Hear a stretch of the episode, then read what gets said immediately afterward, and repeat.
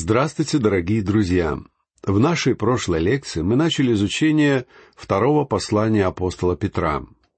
Мы с вами обсудили такие вводные вопросы, как авторство и время создания данного произведения, а также поговорили об основных особенностях этого послания.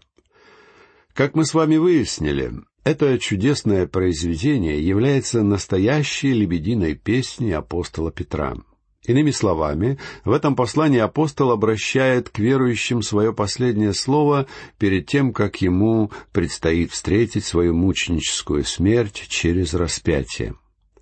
Автор предостерегает своих читателей о надвигающейся угрозе отступничества и, в частности, говорит об опасности ересей, которые будут изобиловать среди учителей. Тем самым апостол старается укоренить веру своих читателей в Священном Писании как единственном средстве обороны против надвигающейся бури отступничества.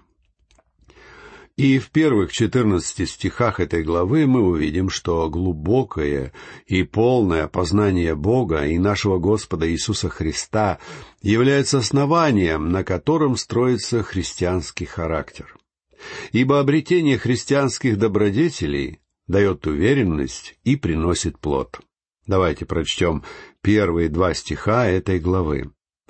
Симон Петр, раб и апостол Иисуса Христа, принявшим с нами равно драгоценную веру по правде Бога нашего и Спасителя Иисуса Христа. Благодать и мир вам да умножится в познании Бога и Христа Иисуса, Господа нашего. Как и многие другие новозаветные послания, это произведение начинается с пожелания благодати и мира. Апостол говорит, «Благодать и мир вам да умножатся». Благодать и мир всегда упоминаются в Новом Завете в этом порядке. А причина кроется в том, что сначала мы должны познать благодать Бога, то есть тот факт, что Бог спас нас не по нашим заслугам, не по особым чертам нашего характера или каким-то особым качествам в нас самих, но спас нас по нашей вере в Господа Иисуса Христа. Благодаря тому, что Он возлюбил нас в достаточной степени, чтобы умереть за нас на кресте и тем самым заплатить цену наказания за наши грехи, для Него стало возможным протянуть к нам руку и спасти нас, Поэтому, друзья мои, Бог спасает нас благодатью. Он спасает нас, когда мы просто доверяемся Христу без каких-либо заслуг с нашей стороны. И после того, как мы испытали Божью благодать, мы уже можем испытать мир Бога. Именно это Павел говорит в своем послании к римлянам в начале пятой главы.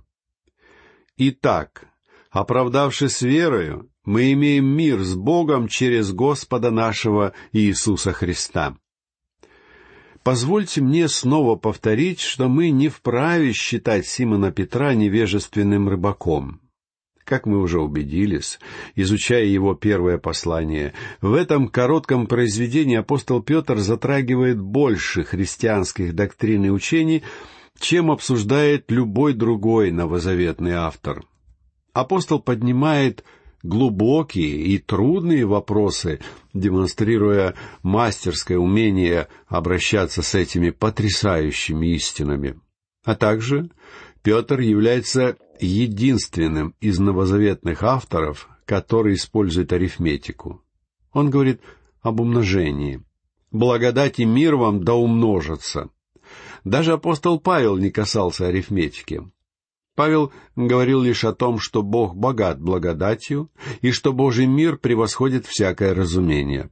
Но Симон Петр идет еще дальше. Он достает таблицу умножения и говорит, «Желаю, чтобы благодать и мир многократно умножились в вашей жизни». Друзья мои, я лично нахожу это потрясающим. Причем апостол не останавливается на этом. Как именно умножается эта благодать и этот мир? Может быть, это происходит через какие-то видения или ощущения? Отнюдь нет. Они умножаются в познании Бога и Христа Иисуса, Господа нашего». И здесь мы опять возвращаемся к этому слову «знание». В этом послании мы встречаем данное понятие снова и снова, что еще раз говорит нам о его важности. Апостол Павел также подчеркивал эту истину. Обращаясь к филиппийским христианам, он писал, что мы должны познать Его и силу воскресения Его и участия в страданиях Его. Как сказано в десятом стихе третьей главы послания к филиппийцам. Мы должны знать Его. Христианство — это личность. Нам важно не только верить в Него, но также знать Его. Он является живым Спасителем, который в этот момент находится одесную Бога. Пророк Даниил написал в одиннадцатой главе своей книги «Люди, чтущие Бога своего», а буквально в оригинале сказано «люди, знающие Бога своего» усилятся и будут действовать. Друзья мои, вы не сможете ничего сделать для Бога, и никакое служение не будет возможным до тех пор, пока вы не узнаете Иисуса Христа. А как это знание дается нам? Что ж, Петр не желает оставлять нас в сомнениях.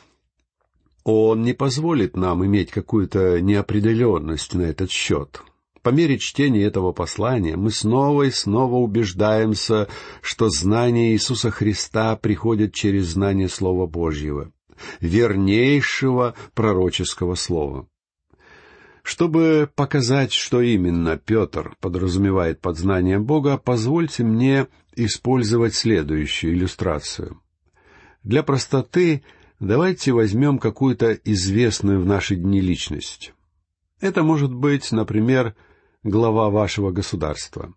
Если меня спросят, знаю ли я человека, который стоит во главе моей страны, я отвечу, нет, я никогда не знал его.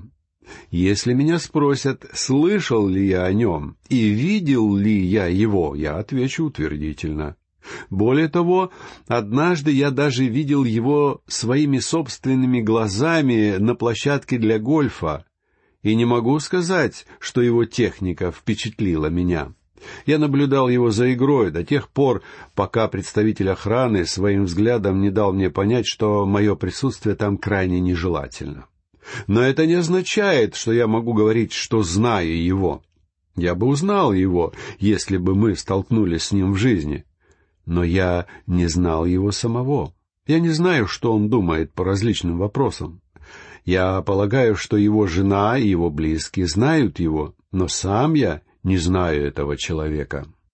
То же самое можно отнести и к знанию, о котором говорит здесь апостол. Когда Петр пишет «Благодать и мир вам да умножится в познании Бога и Христа Иисуса Господа нашего», он использует греческое слово «эпигносис», которое означает «высшее знание». Это такое знание, которое дается нам посредством Святого Духа, берущего все, что связано с Господом Иисусом Христом, и делающего все это реальным для нас. Друзья мои, я верю, что вы можете узнать Иисуса Христа лучше, чем вы знаете своих самых близких людей. И вы можете рассказывать ему такие вещи, которые вы бы ни за что не решились рассказать своим самым дорогим людям. Но самое важное — это тот факт, что знание его личности дает вам вечную жизнь. Но чтобы узнать его подобным образом, вы в первую очередь должны быть рождены свыше.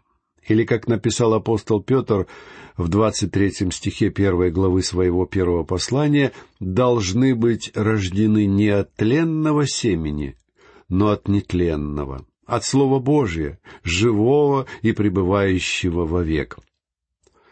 Один из моих бывших преподавателей, у которого я учился в семинарии, произнес на этот счет весьма интересную мысль. Он сказал, что после того, как он обрел спасение, он специально пошел учиться в семинарию, чтобы выяснить, что же именно произошло с ним. Мне нравится эта идея.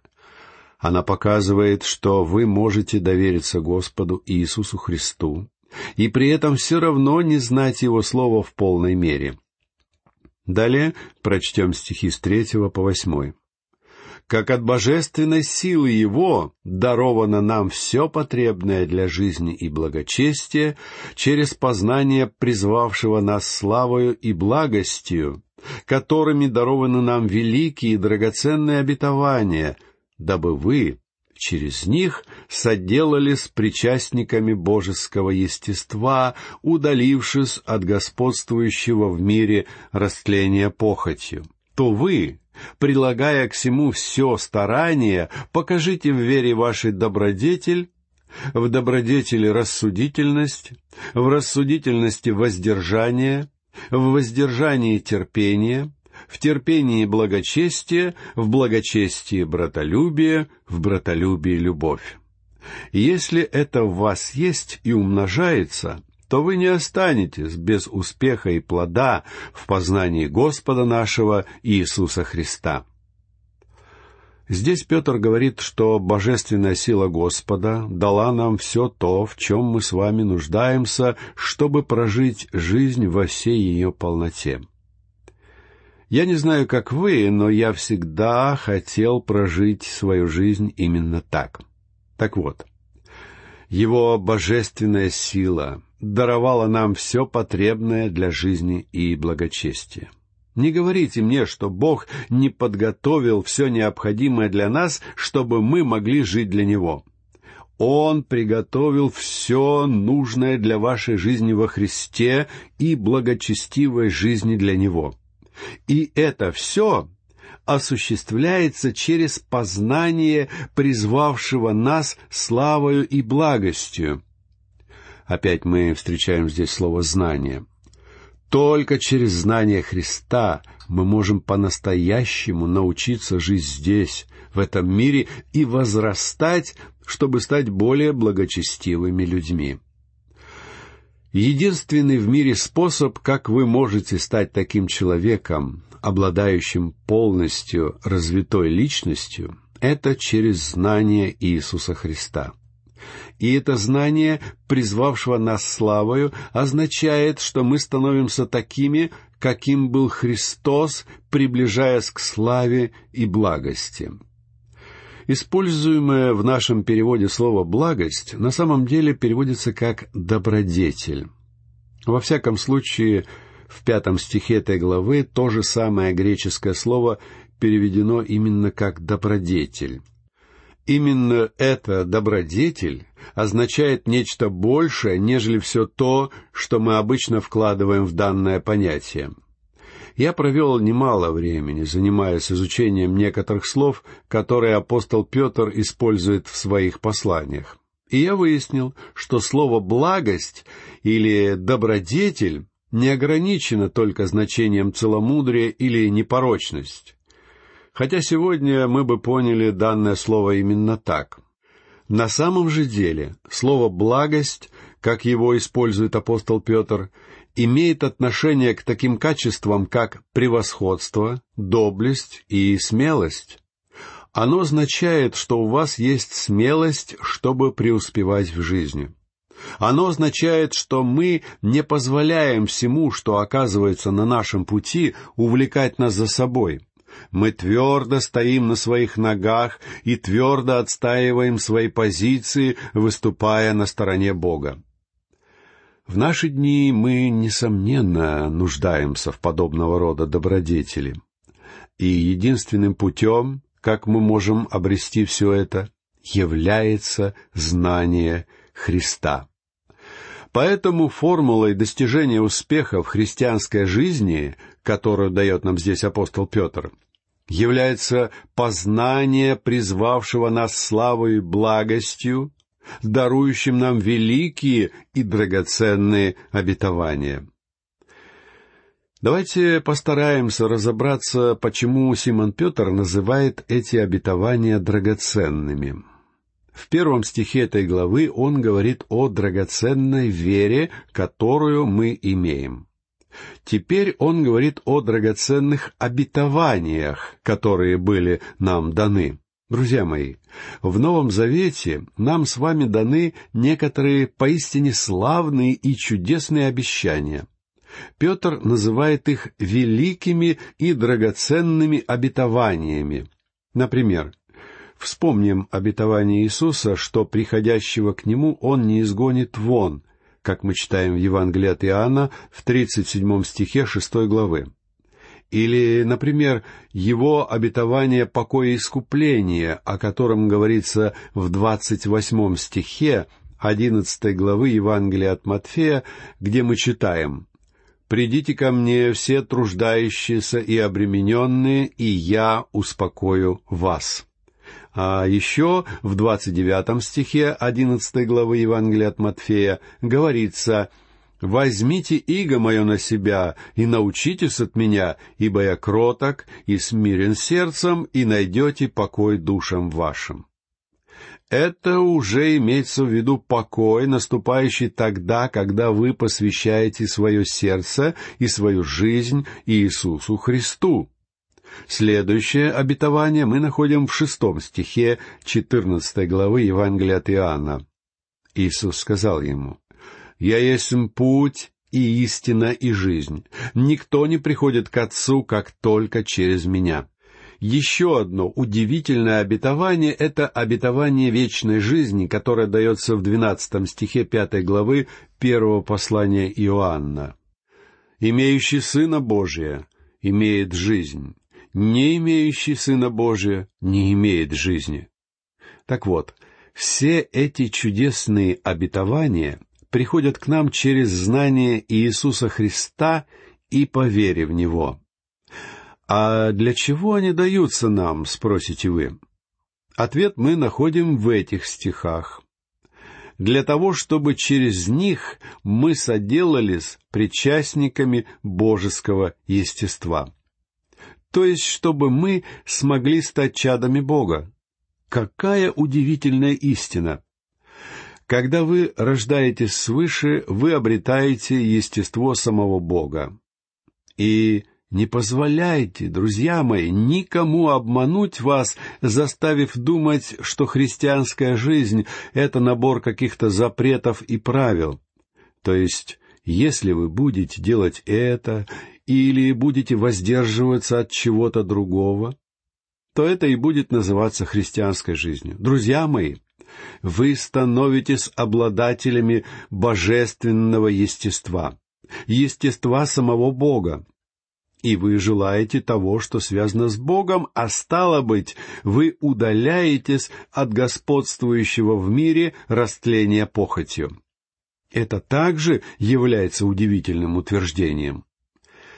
Несколько позднее, в двадцатом стихе второй главы, Петр будет говорить о номинальных верующих, которые пытаются избежать скверны мира сего. Знаете, в чем заключается разница между удалением от скверны мира сего и удаление от господствующего в мире растления похотью?